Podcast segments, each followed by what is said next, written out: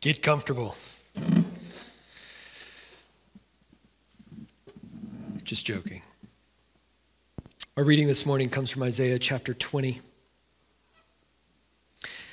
In the year that the commander in chief, who was sent by Sargon, the king of Assyria, came to Ashdod and fought against it and captured it, at that time, the Lord spoke by Isaiah the son of Amoz, saying, Go and loose the sackcloth from your waist Take off your sandals from your feet. And he did so, walking naked and barefoot. Then the Lord said, As my servant Isaiah has walked naked and barefoot for three years as a sign and a portent against Egypt and Cush, so shall the king of Assyria lead away the Egyptian captives and the Cushite exiles, both the young and the old, naked and barefoot with buttocks uncovered, the nakedness of Egypt. Then they shall be dismayed and ashamed because of Cush their hope and of Egypt their boast. And all the inhabitants of this coastland will say in that day, Behold, this is what has happened to those in whom we have hoped and to whom we fled for help to be delivered from the king of Assyria. And we, how shall we escape? This is the word of the Lord. May he sanctify us by his word. His word is truth. Well, in chapter 19, you may remember that we saw a glorious picture of God saving the nations and numbering them among the true Israel of God. Why then does Isaiah seem to regress from chapter 19 to chapter 20 from this great promise to this oracle of judgment. There's been a couple of responses as to why this regress, so to speak, has occurred. Number one, perhaps the incredible nature of the prophecy in Isaiah 19 might have caused some of the Israelites to scoff. These nations are not only enemies, but they are strong enemies, and they'll never be saved by God. And it may have been caused a sense, it may have caused a sense of incredulity among God's people. Perhaps not much unlike us today when we consider some of our friends or family members or neighbors and we think there is no way that God could ever save somebody like that. Well, perhaps Isaiah, coming off of Isaiah 19 into chapter 20, in this glorious promise that God will not only bring these enemies into subjection, but will now, for the time being, will crush these enemies, chapter 20. And that God will perform the lesser feat of crushing these nations, chapter 20, in order to prove to Israel that he could do the greater feat of saving them, chapter 19. Well, the incredible nature of chapter 19 may have also been used to justify an Egyptian alliance against Assyria. After all, if God is going to save Egypt, then maybe we should join forces with them. If God is for Egypt, maybe we should be for Egypt. How often do we do this? Maybe justifying in our minds things that God would disapprove of, that in His Word He has condemned and forbidden, but we use our theology to do it. Well, perhaps that is what Judah is doing and why Isaiah is following 19 with 20, because in chapter 20, Isaiah reminds them that even though God is going to one day do a great work among the Egyptians, chapter 19, they are under the immediate judgment of God. And he will not tolerate any alliances. Ultimately, this text, these half a dozen verses, are going to show us that they are not to be objects of trust for the people of God. These nations are not their hope. And you and I need to hear this message over and over again. Sometimes, when we have the human power to achieve the ends that we think are best for us, that may not, in fact, be wisdom according to God's wisdom. It may be sin. It may be evidence of a lack of faith in God. And so our friends and our family members might tell us, well, why don't you just do this and then all of your problems will be solved? But herein lies the tension of being a people of faith. That yes, we may have, in the one hand, the power in our flesh to bring about our desired end according to at least what we understand to be our desired end. But God has said, You will not go down to Egypt for help. So, do we trust in the things that we can see and can control and can manipulate? Or do we trust in those things that we can't see and that we can't control and that we can't manipulate? What we're going to see in Isaiah chapter 20 is that the common sense thing is not the best thing when the common sense thing runs contrary to God's word. This is really difficult for control freaks like me, and I know like many of you, to handle. Because those who like to be in control and like to work out the end that they desire have a very difficult time saying, It seems so obvious that Egypt is the way out here, but instead, I'm going to trust the Lord, even though it makes no sense to me.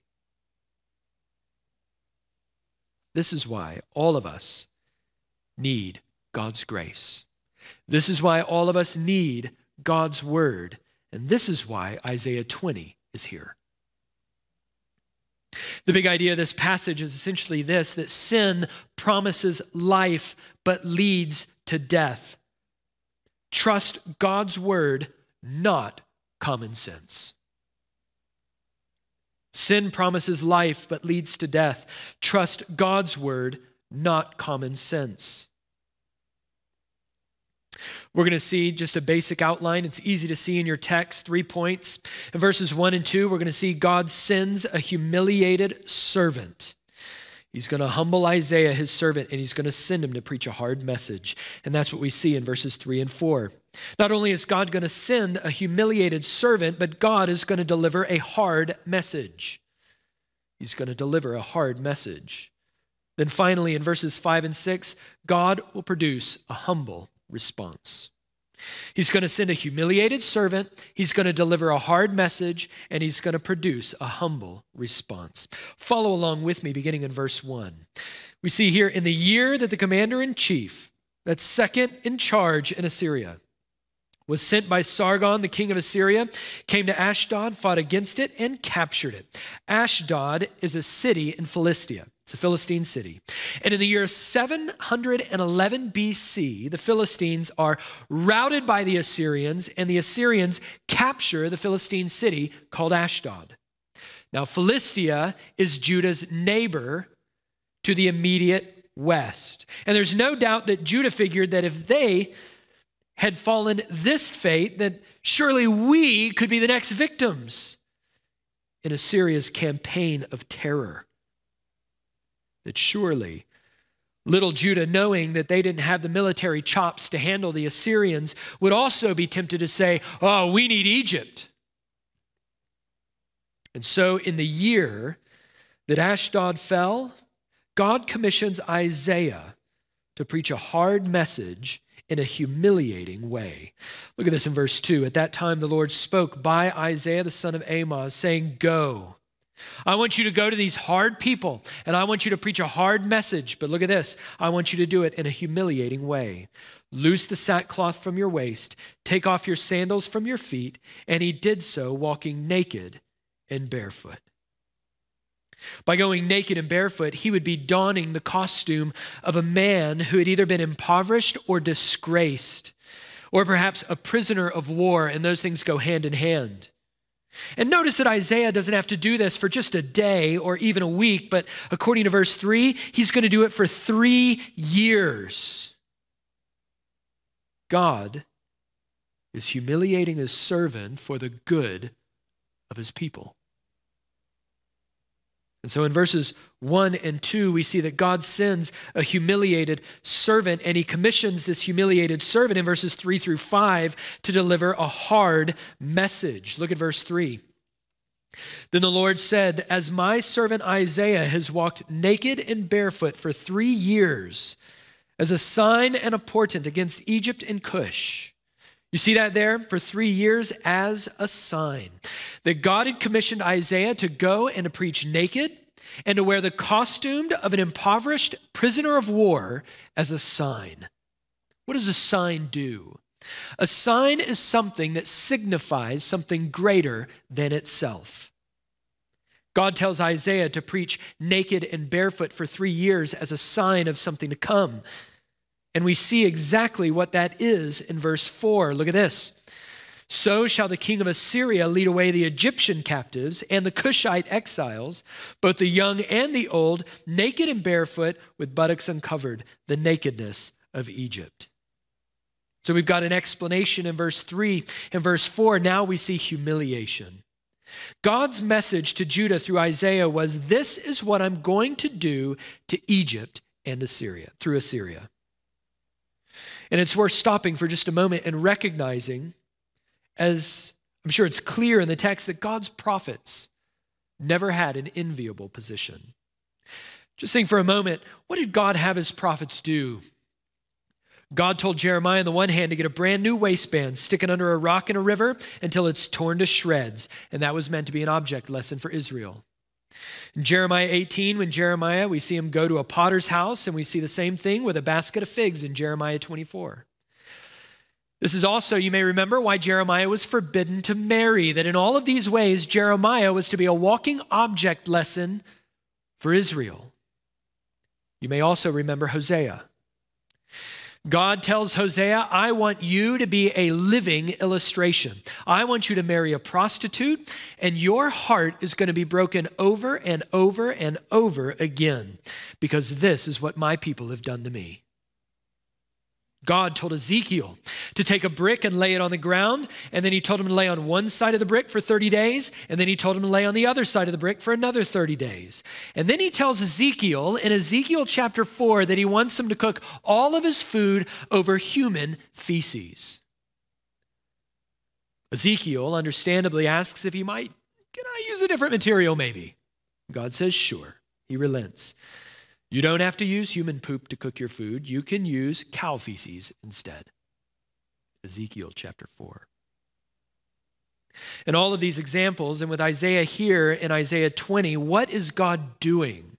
It seems so odd to us to cause his servants to undergo such humiliation. What is God doing? The answer is he's using symbolism to teach his people. Think of how much more powerfully Isaiah's message would translate as he walked around naked and barefoot, saying, This is what God said he will do to Egypt through Assyria. Don't trust in Egypt, trust in the Lord. God is using Isaiah's humiliation as an object lesson to teach his people in the same way that we use them to teach our own children. He's coming down essentially to Judah's level in the way that a parent might talk to a toddler, that he's revealing himself and his will to them in a way that they can understand it. And so God is gracious to humiliate his servant Isaiah so that Judah would understand more clearly his character and his will. Friends, how much more gracious has God been in the humiliation of the servant, his son, Jesus Christ. The prophet Isaiah was born in a royal stock as King Hezekiah's nephew, and he descended lower than sackcloth here in Isaiah 20 to the garb of a conquered slave. And yet, this doesn't come close to the humiliation of the Son of God. The Son of God stripped himself of all of the prerogatives of his divinity and all of the robes of his glory. And for what? That he might be the object of shame and ridicule, as Isaiah writes in one of his servant songs, Isaiah 53, that he would be a man of sorrows, acquainted with grief, as one from whom men hid their faces and was despised, and we esteemed him not. One author rightly asserted it would be a futile endeavor to transform a righteous angel into a worm to understand what it meant for the Son to humble himself as he did. It wouldn't even come close. That while his death on a cross was the pinnacle of his humiliation, there were many others that he experienced before he was ever hung naked, cursed by God, and on display for the entire world to see. Why did God humiliate his son in this way? Well, first and foremost, we know from God's word that it's the only way that God can make atonement for the sins of all of those who would turn and trust in him. But also, God has spoken to us through his Son in the same way that he spoke to us through the prophets. That in Christ, God is speaking to us in the way that a father speaks to a toddler so that we might better understand. But better understand what exactly? That we might better understand that through Jesus Christ, oh, we see the glory of God. Paul tells us in Romans 3 that Jesus' death on a cross revealed the righteousness of God. It was an object lesson on God's righteousness. Not only that, but in Christ, we have an object lesson for what true humanity looks like in perfect fellowship with God and in perfect obedience to his law. Loving God and loving others every minute of every day, of every week, of every month of his life. Also, in Christ, we are able to understand more clearly the gravity of our sin. How great must our sin be to demand such a great sacrifice as Him? Finally, the cross of Christ is the ultimate object lesson on the love of God. In this is love. Not that we've loved God, but that He loved us and sent his son to be the propitiation for our sins. Beloved, if God so loved us, we also ought to love one another. So here we see the object lesson in the nakedness of God's servant Isaiah, finding its fulfillment in the humiliating nakedness of the greater servant on the cross. Isaiah would be stripped naked to warn of judgment that's coming against God's enemies. But Jesus, he would be stripped naked to be judged in the place of his enemies. For every single man or woman who would repent and believe in him. That he would take on God's wrath upon himself that we deserve and that we, those who trust in Him alone by faith alone, would get all of His righteousness and right standing before God. And having been united to Christ by faith, all of the benefits of salvation won by Christ through the humiliation of His incarnation are ours. That He becomes our sanctification, our righteousness, and our glorification. All of those are found in Christ because God humbled him for us. The true and better prophet, the final prophet, humiliated by God as an object lesson of his love for sinners. Oh, friend, if you're tuning in, I pray that you would hear that and know that though you have great sin, more sin than you could ever count, and sin greater than you could ever know because you cannot know your sin as God knows your sin. That you would also know that God has provided a way for you to flee the wrath to come by no longer trusting in yourself, by no longer trusting in what you can see, but by putting all of your trust and hope, by placing all of your life in the hands of Christ and of his finished work on a cross and his resurrection from the dead. Trust in Christ. So God has humiliated his servant, and he has sent him in verses 3 and 4 to preach a hard message. But what is that hard message ultimately doing? Well, we're going to see that it produces in verses 5 and 6 a humble response. Then they shall be dismayed and ashamed because of Cush their hope and Egypt their boast. They were obviously they were led to trust in both Cush and in Egypt, but we saw in verse 4 that Egypt, Egypt and Cush are both going to be taken away as captives and exiles. So Judah, who's hoping in Egypt and hoping in, in Cush, are going to be ashamed and dismayed because of what's happened. That they in verse 5 isn't talking about Cush in Egypt. It's talking about those who want to go to Cush in Egypt for help. How do they respond? They respond by being dismayed and ashamed. And that word dismayed that you see there in verse 5, it can also be translated shattered. God is going to shatter them. Why? Because of Cush, their hope, and Egypt, their boast. That word for boast there in verse 5 is simply the word for glory. What we boast in is our glory. It's the thing that we exalt over and above everything else. It is the object of our hope and of our security and of our identity. Well, God here shatters their false hopes and he demolishes their empty glory in such a way that they are utterly humiliated by being duped into believing such lies, such that they are brought to the end of themselves and are left only with the question at the end of verse 6 How shall we escape? That the God who wiped through the Egyptians and the Assyrians like they were nothing. Where will we go to find refuge from this God who we have failed to trust in? Answer If you refuse God, there is no escaping God that if you neglect so great a salvation promised in His Word, you will not escape the wrath to come. This is the point of the author of Hebrews that he uses this exact phrase that we find at the end of verse 6 How shall we escape in Hebrews chapter 2? He says, Therefore, we must pay closer attention to what we've heard, lest we drift away from it.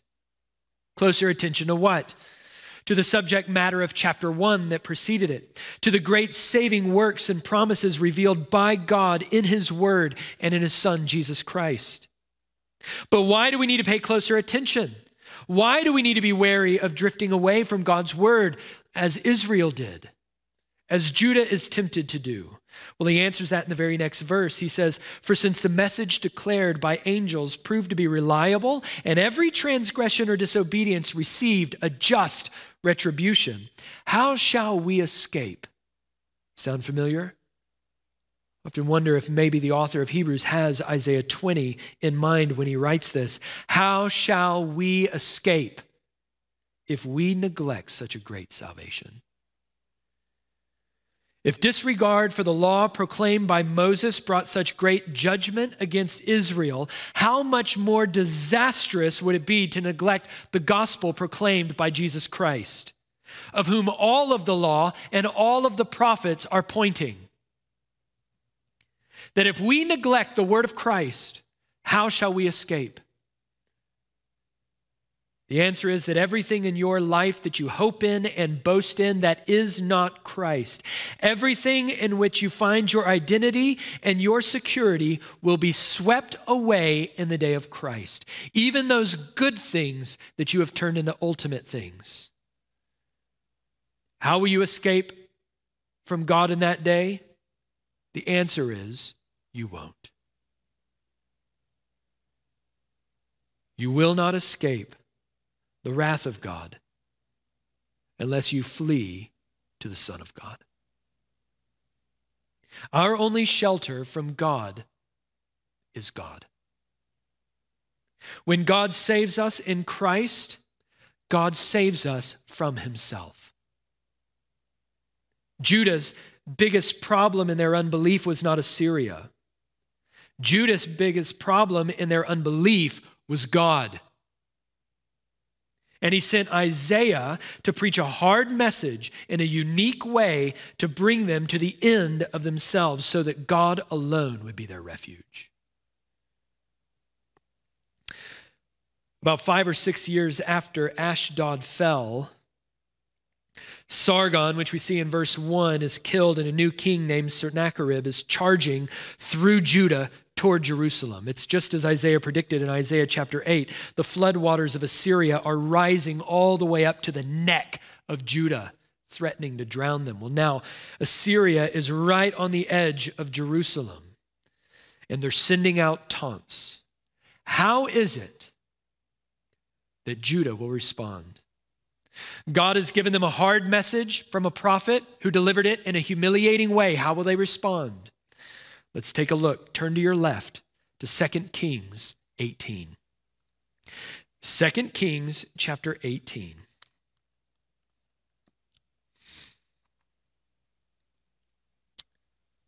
First five books of the Bible Genesis, Exodus, Leviticus, Numbers, Deuteronomy. If you find yourself there, keep going to your right.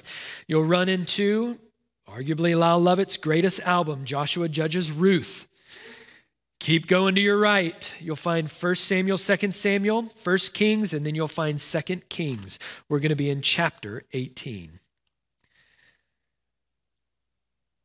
Beginning in verse 17, we're just going to move quickly through it. The king of Assyria sent the Tartan. That word Tartan is the same word used for commander in Isaiah 20. He's the one who is second in command to the king, and he represents the king.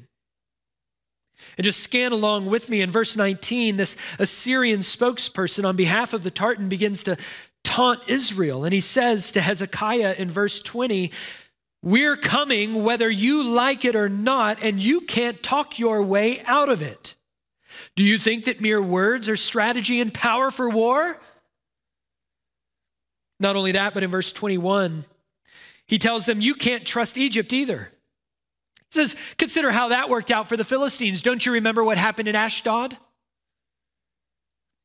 To lean on them is like leaning on the tip of a spear. You are only going to make it worse. And then in verses 23 to 25, his taunts are going to go from the political to the theological.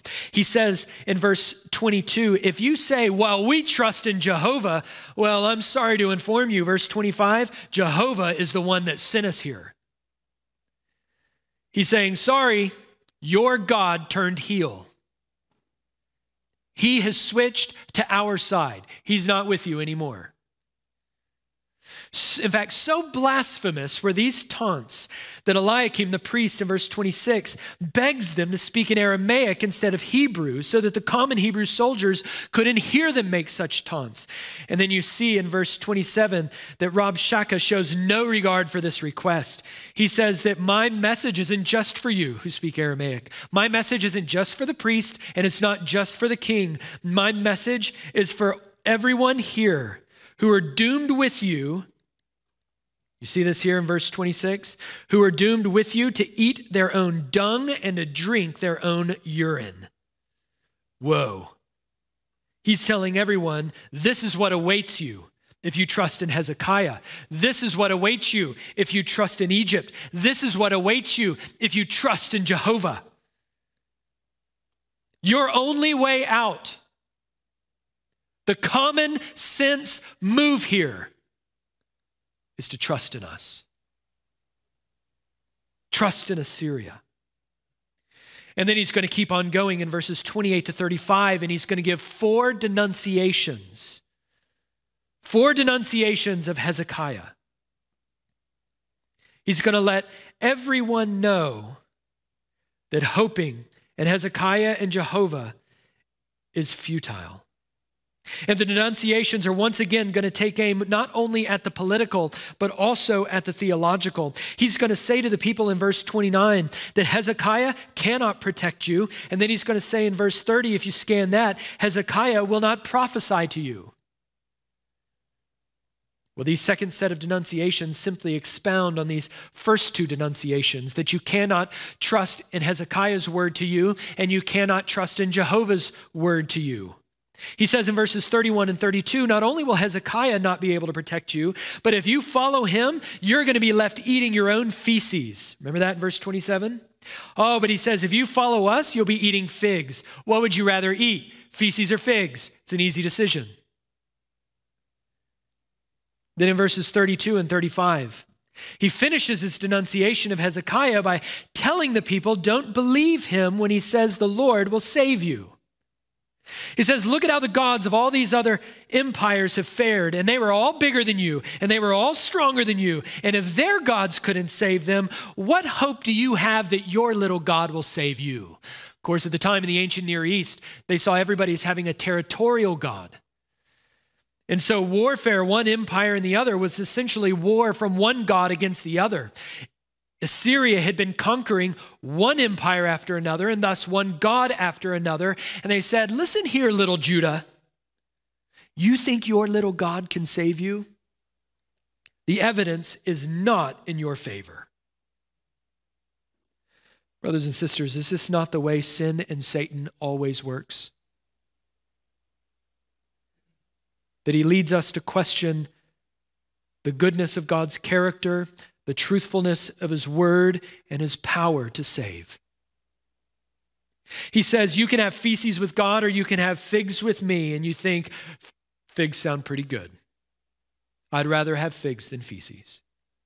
I would rather have pleasure and comfort in sin than pain with God. Sin and Satan says, Why would you trust the promises of him who you cannot see when I'm offering you the practical and the tangible path to happiness and security now? This is an easy decision. Why are you waiting? This is common sense. Can't you see? Sin almost always seems like the common sense way to get what we want in the moment. It makes great promises for happiness and life, and it always leads to pain and death. Well, here we find Hezekiah hemmed in from every side. Ashdod has fallen. Cush is a false hope, and Egypt is an empty boast. They're completely outmanned and outgunned by Assyria. And the question is how will we escape? He has two choices. He can make the common sense move by rejecting God and giving himself to temptation, or he can walk by faith by rejecting sin and temptation and he can trust God. There are there is no third way. What will he do? Will he, in the words of the author of Hebrews, neglect such a great salvation? Or will he hold fast to the Word of God. Look at chapter 19, verse 1. As soon as King Hezekiah heard it, he tore his clothes and covered himself with sackcloth and went into the house of the Lord. Hezekiah picks up the sackcloth that God told Isaiah to take off. Sackcloth is meant throughout the Bible to show mourning and repentance.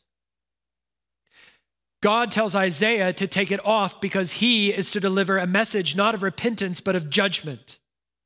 And in the face of this message of judgment, now we see Hezekiah taking off the very sackcloth that Isaiah years earlier had taken off, and he puts it on in repentance.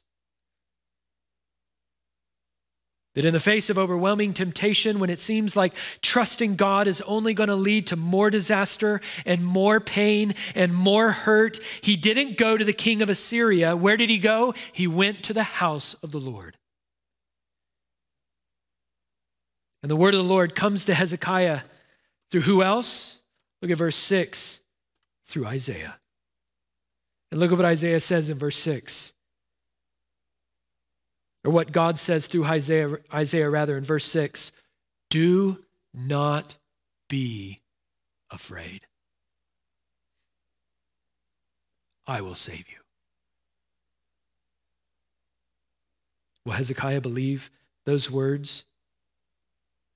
It's staggering to notice that in verses 8 through 13, the salvation that is promised by God through Isaiah in verse 6 doesn't come immediately. Sennacherib continues to defy Jehovah. He continues to breathe threats against Jerusalem. He continues to, to seek the very life of Hezekiah. And this goes on for some time. Is God lying? Was his word false? But we see Hezekiah will still, even then, not give in to the temptation to bite and to pursue the figs of Assyria, but he will sit and persevere with the Lord. And that's what we see in verses 14 through, through 19. That even though his salvation doesn't come immediately, even though temptation is ever before him, even though it is not lifted immediately, Hezekiah has to wait and the taunting and the temptations continue to come on heavy. All of this was so that Hezekiah, in verses 14 and following, would persevere in prayer. It's all that he has left. He's no more wisdom. He's got no more strength. He's got no more political recourse. Egypt is a dead end. Assyria is breathing down his neck. He only has one hope, and that is God. How will we escape? You've got two choices. You can trust Assyria, who you can see it'll be immediate, it'll be quick, it'll be over. Or you can wait and trust God though it may be harder and more painful and more difficult. What will you do? Well, Hezekiah, in this season of, of pain and of waiting, we see in verse 19, just presses into God all the more. So now he prays, O Lord our God, save us. Please from his hand. That all the kingdoms of the earth may know that you, O Lord, are God alone. God has used all of this to bring Hezekiah to the point of not caring about his own protection, not caring about his own promotion. He doesn't care about any of that anymore. He has given up everything and he has been brought to the point of the only thing that I want is for you to glorify yourself in the salvation of your people according to your promises. That's all I care about at this point. I don't care about the throne. I don't care about my own safety. I want you to be glorified. And that is the goal of God's discipline is to bring us there.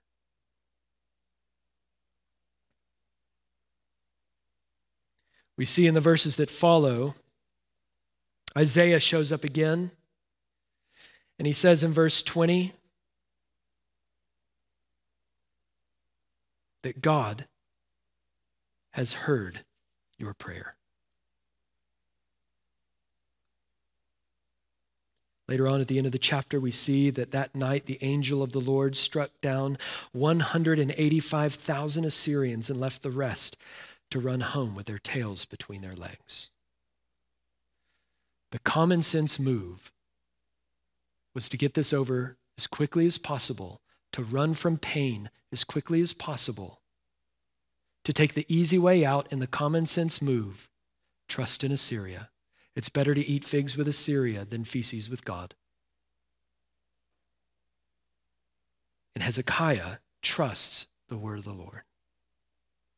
He presses into God, even when salvation doesn't come, even when pain is prolonged, even when that temptation doesn't immediately lift, even when it's heavy before him, it just forces him to press in even more to God in prayer and on reliance on his word. Brothers and sisters, I know that there are some of you for whom temptation is so heavy right now. And sin is ever before you, and it just feels like, oh, it would just be so much easier to give in. It would all be over. No more pain, no more waiting, no more struggling, just give in.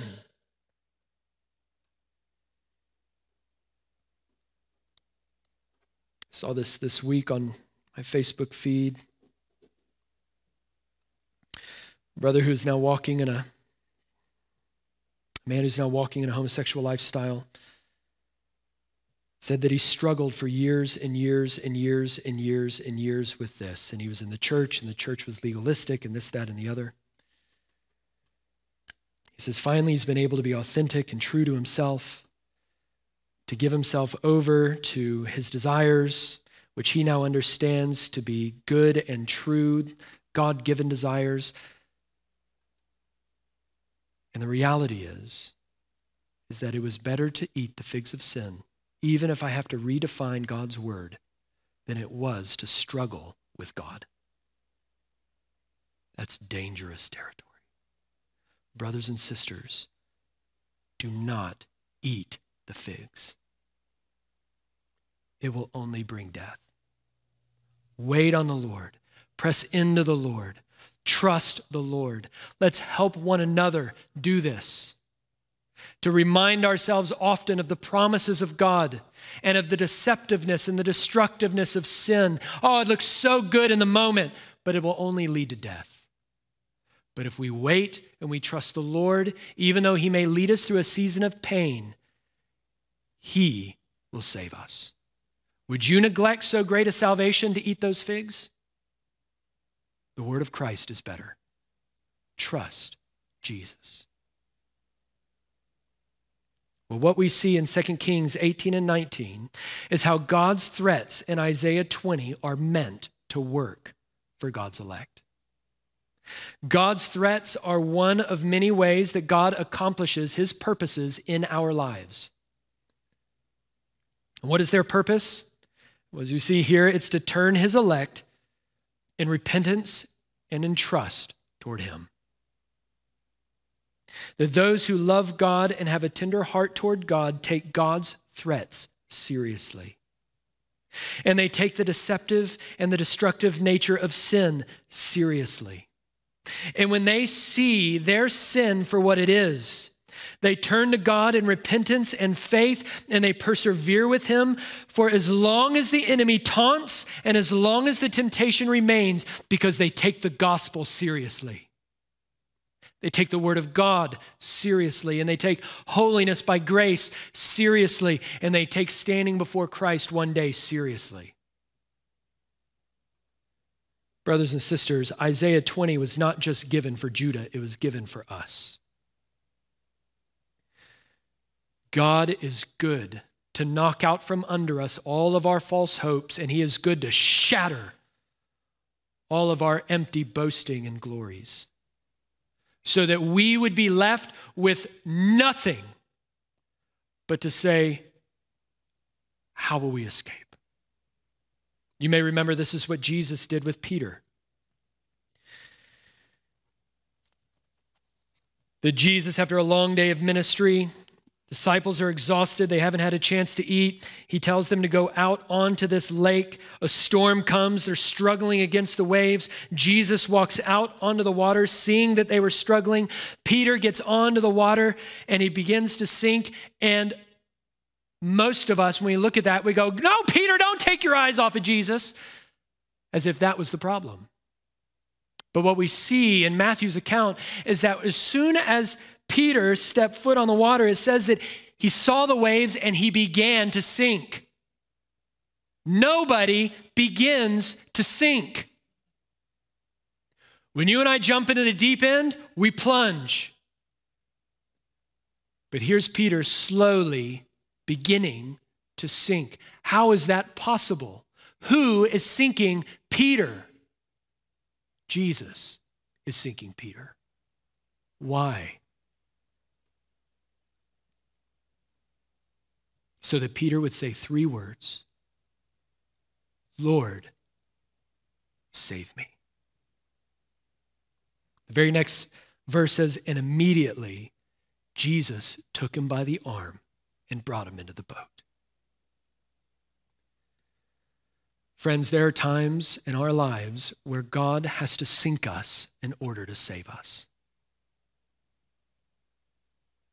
And when those times of sinking come, you will be tempted by Satan, who is no respecter of persons, but love weak, flailing sheep.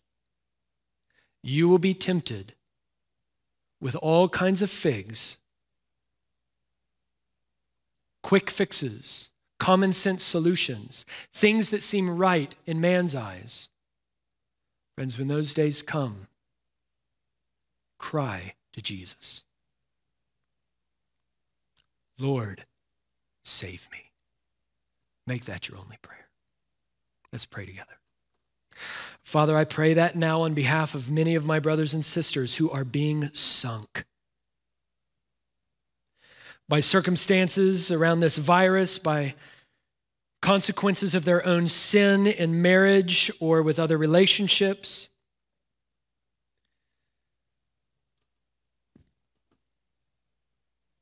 Who feel hopeless and flailing. And yet, the warnings that you give here in Isaiah 20 are warnings for us. What we see in 2 Kings 18 and 19 is for us, and that is not to trust in our common sense, not to trust in what seems right in what we can see, that all that glitters is not gold, and that even though sin and temptation, oh, it seems so good, in the moment, it only leads to death. I pray that you would help each one of my brothers and sisters to stop like Hezekiah, to press into you, to reach out like Peter Lord, save us, please. Not for my glory, but for your glory. Father, would you bring each one of us through whatever means are necessary to love your glory more than anything else in our life? We pray in Christ's name. Amen. Well, brothers and sisters, for the sake of time and kiddos in your home, we are not going to have a closing song. But just as a reminder, we will be gathering tonight at 5 o'clock to pray together. These things would be good things for us to pray for. We pray for one another and seek, even in these days, to help one another follow Jesus. So we'll see many of you, I hope, in Zoom at 5 o'clock. Until then, I pray the Lord keeps you and blesses you and that he would cause his face to shine upon you in Christ and to give you peace. Have a good Lord's day.